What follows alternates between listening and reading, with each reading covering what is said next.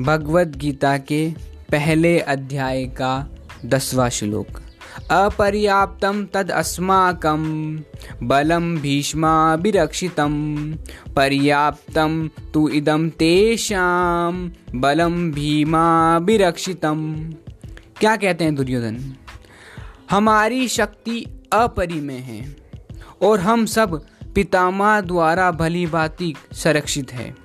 जबकि पांडवों की शक्ति भीष्म द्वारा भली बाती संरक्षित होकर भी सीमित है। हरे कृष्णा।